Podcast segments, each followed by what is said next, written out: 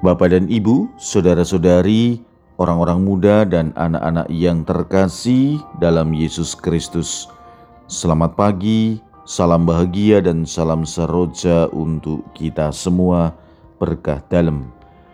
Bersama dengan saya, Romo Antonius Garbito Pambuaji menyampaikan salam dan berkat Allah yang Maha Kuasa dalam nama Bapa dan Putra dan Roh Kudus. Amin.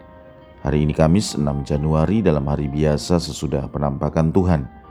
Bacaan pertama dalam liturgi hari ini diambil dari surat pertama Rasul Yohanes bab 4 ayat 19 sampai dengan bab 5 ayat 4.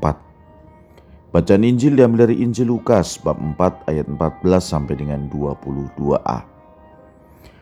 Sesudah dicobai iblis di padang gurun, dalam kuasa roh kembalilah Yesus ke Galilea dan tersiarlah kabar tentang dia di seluruh daerah itu.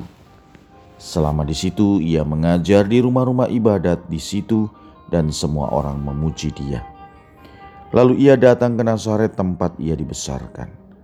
Dan menurut kebiasaannya pada hari sabat ia masuk ke rumah ibadat lalu berdiri hendak membaca dari Alkitab.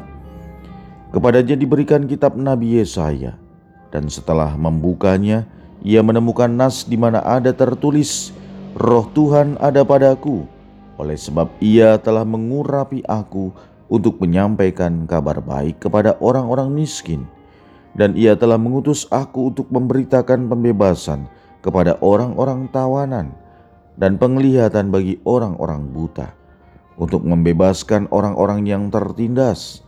untuk memberitakan tahun rahmat Tuhan telah datang Kemudian Yesus menutup kitab itu, mengembalikannya kepada pejabat, lalu ia duduk.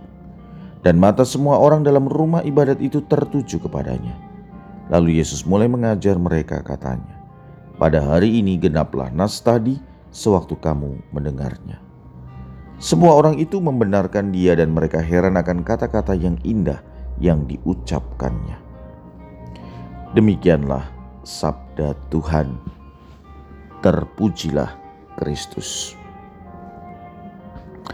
Saudara-saudari yang terkasih, tentu kita tahu sebagai orang Katolik, paham betul bahwa Yesus datang ke dunia ini diutus oleh Roh Allah. Diutus untuk dikatakan dalam Injil hari ini bahwa Yesus datang untuk menyampaikan kabar baik kepada orang-orang miskin, bahwa Roh Allah itu juga mengutus untuk memberitakan pembebasan kepada orang-orang tawanan, penglihatan bagi orang-orang buta, membebaskan orang-orang yang tertindas, dan memberitakan tahun rahmat Tuhan telah datang. Artinya, bahwa ia datang ke dunia bukan untuk mencari popularitas, melainkan untuk menampilkan wajah Allah yang mau solider dalam hidup manusia. Kehadirannya membawa kelegaan bagi mereka yang kecil, lemah, dan tersingkir. Maka, saudara-saudari yang terkasih, Permenungan hari ini mengajak kita untuk turut serta dalam kehidupan ini menghadirkan wajah Allah. Entah lewat pikiran, perkataan, perbuatan yang nyata, bukan hanya sekedar ucapan di bibir, tetapi sungguh kita nyatakan dalam kehidupan kita. Hendaknya kita menjadi berkat bagi mereka, bukan menjadi beban. Marilah kita berdoa.